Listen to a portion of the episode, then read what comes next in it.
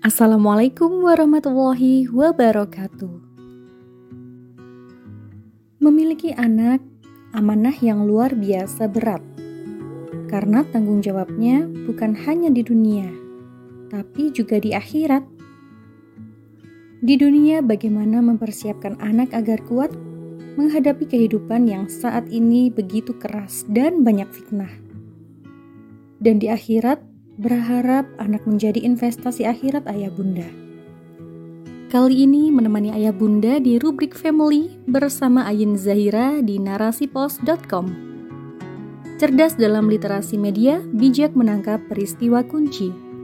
Oleh Shirley Agustina dengan judul Tarik Ulur Membersamai Anak dalam Berproses. Dari Mak Badari Al-Hasan Al-Bashri dia berkata, "Menuntut ilmu di waktu kecil seperti memahat di batu." Ada yang pernah mendengar ungkapan ini? Maksud dari pepatah ini yaitu bahwa masa kecil itu adalah masa di mana informasi akan direkam ke dalam otak dan sangat mendalam. Seolah-olah kita mengukirnya di atas batu. Sobat Narasi Pos, Apakah pernah mendengar ungkapan di atas dari salah satu ulama? Hingga ulama menyanyikannya, dan ternyata ungkapan itu memiliki makna yang mendalam. Bagi para ayah bunda, tentu penting mendidik anak dan mempersiapkannya sejak dini untuk mengenal dan menimba ilmu. Ya, dunia belajar dan ilmu harus dikenalkan sejak dini karena anak lahir ke dunia ibarat kertas putih. Para ayah bunda yang memiliki tanggung jawab mengisi kertas putih itu dengan apa? Sebagai muslim, tentu mengisinya dengan yang baik dan positif sesuai syariat. Memiliki anak amanah yang luar biasa berat. Karena tanggung jawabnya bukan hanya di dunia, tapi juga di akhirat di dunia, bagaimana mempersiapkan anak agar kuat menghadapi kehidupan yang saat ini begitu keras dan juga banyak fitnah. Di akhirat pun berharap anak menjadi investasi akhirat ayah bunda. Sobat narasi pos, maka dalam mendidik anak diperlukan ilmu dan berbagai trial dan error serta tarik ulur dalam prosesnya. Sekedar belajar parenting saja tidak cukup.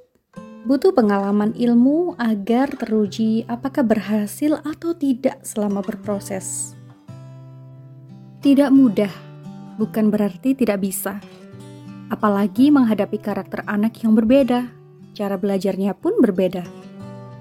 Anak pertama saya ekstrovert, sementara anak yang kedua introvert. Treatment dalam mendidik tentu berbeda agar proses bisa dilewati dengan enjoy dan hasilnya bisa diraih dengan optimal. Dari kecil, anak diberikan habit yang baik dan positif, seperti bangun dan mandi pagi, membersihkan dan merapikan kamar dan tempat tidur. Bagi anak perempuan, membantu beberapa pekerjaan rumah yang sekiranya bisa dilakukan oleh anak-anak bisa dilibatkan untuk menyapu dan mengepel. Mengasuh adik jika bundanya sedang repot memasak atau mengerjakan pekerjaan yang lain, dan semisalnya. Dalam belajar membiasakan setelah sholat maghrib, mengaji, menghafal atau murojaah yang sudah pernah dihafal. Sedangkan orang tua membersamai Ananda ketika belajar, apalagi jika sedang ujian sekolah penting banget bagi ayah bunda menemaninya. Ayah bunda memiliki peran membantu kesulitannya dalam belajar. Memotivasi jika temannya bisa mengerjakan, anak kita insya Allah bisa. Maka harus belajar dengan tekun.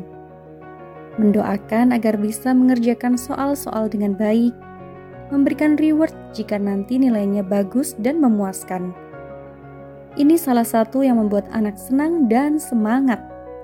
Juga jangan lupa untuk menjadi sahabat anak dalam bercerita.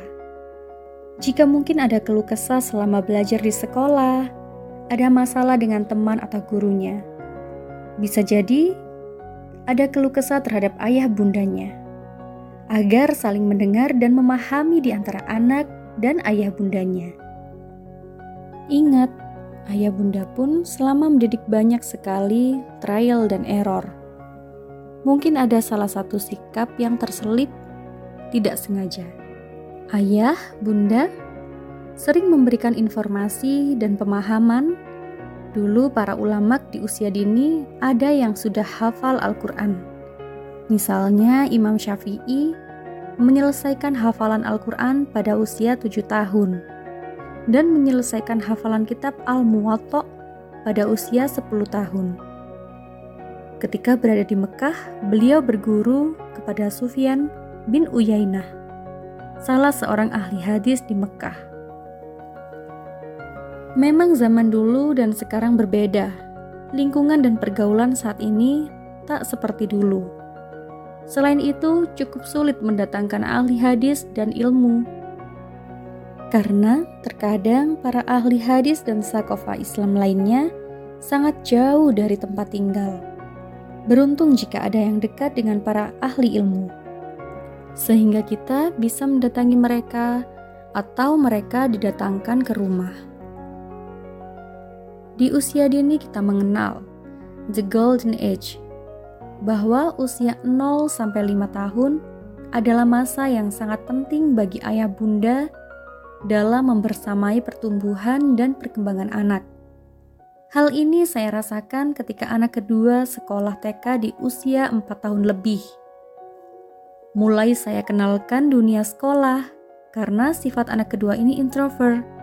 Butuh adaptasi yang agak lama dibanding anak saya yang pertama. Saya kenalkan juga mengaji kiroati sore hari agar habit baik ini membekas. Dalam bermain, saya mengatur hanya sewaktu-waktu saja. Hiburan menonton seperlunya saja, walau butuh proses karena anak-anak suka melihat kartun. Namun saya tegaskan, jika sedang belajar dan mengaji harus fokus. Alhamdulillah, di usia menjelang lima tahun, anak saya bisa mengejar temannya yang lain dalam mengaji. Ayah, bunda, ketika saya dan gurunya melihat perkembangannya, kami cukup kaget karena perkembangannya sangat melesat. Di sekolah belajar kiroati, sore ikut TPK, dan malam saya bantu mengulang-ulang. Saya pakai cara tarik dan ulur selama membersamai anak. Jika anak-anak terlihat jenuh dan bosan, saya ulur ibarat layangan. Membiarkan main dan menonton sejenak. Setelah itu, saya tarik kembali agar tetap fokus belajar kembali. Sebagai orang tua, kita yang membuat pola pada anak-anak. Dalam mendidik anak dibutuhkan target Hal ini perlu disampaikan pada anak-anak. Agar anak semangat meraih target, maka harus konsisten dalam belajar. Misalnya, saya punya target anak saya selesai kiroati jilid 1. Maka saya dan anak bekerja sama bagaimana caranya agar target itu bisa diraih. Tentu mencoba memberi reward jika anak bisa mencapai targetnya dengan baik. Sering latihan di rumah cukup membantu anak dalam belajar dan meraih target. Anak saya pernah mengatakan, "Bun, Aa belum latihan untuk mengaji nanti sore." Karena saya membiasakan pada anak sering latihan dan ternyata ini membekas. Kemarin ketika satu halaman lagi selesai di jilid satu, anak saya pesimis untuk bisa menyelesaikannya saya motivasi dong. Jangan bilang tidak bisa, karena nanti tidak bisa. Katakan, Aa bisa, insya Allah bisa. Begitu saya coba lagi berulang-ulang, Alhamdulillah dia lancar membacanya. Lalu dia berkata pada saya, Aa ingat kata bunda tadi, kalau Aa bilang bisa, insya Allah bisa. Masya Allah. kata-kata dan habit itu direkam dengan baik oleh anak kita. Maka, sebisa mungkin biasakan habit yang baik dan positif pada anak-anak. Pendidikan usia dini sangat penting, apalagi di akhir zaman yang serba fitnah. Di mana teknologi semakin berkembang, anak butuh disiapkan fondasi yang kuat. Utamanya orang tua di rumah mendidik Selebihnya orang tua bisa bekerja sama dengan lembaga pendidikan formal ataupun non-formal. Generasi yang kita persiapkan bukan generasi rebahan, santai, get it flow atau yang biasa. Generasi yang disiapkan adalah generasi tak biasa, anti mainstream, calon pejuang dan penakluk. Di sistem pendidikan saat ini, tak mengajarkan bahwa anak perempuan ke depannya memiliki kewajiban sebagai umum warabatul bait. Begitupun dengan anak laki-laki. Tak diajarkan output pendidikannya menjadi imam dalam lingkungan keluarga. Hal ini membuat beban orang tua di rumah bertambah. Karena pembentukan karakter harus diupayakan di rumah sejak dini. Ayah, bunda, butuh pengorbanan dan perjuangan ekstra bagi para orang tua karena generasi yang dipersiapkan untuk menaklukkan Roma dalam mendidik anak seperti kejar-kejaran dengan waktu. Karena waktu yang ada seakan sempit.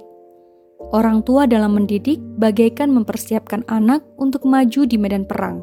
Maka, orang tua mempersiapkan senjata, booster dan amunisi yang dibutuhkan dalam mengarungi kehidupan.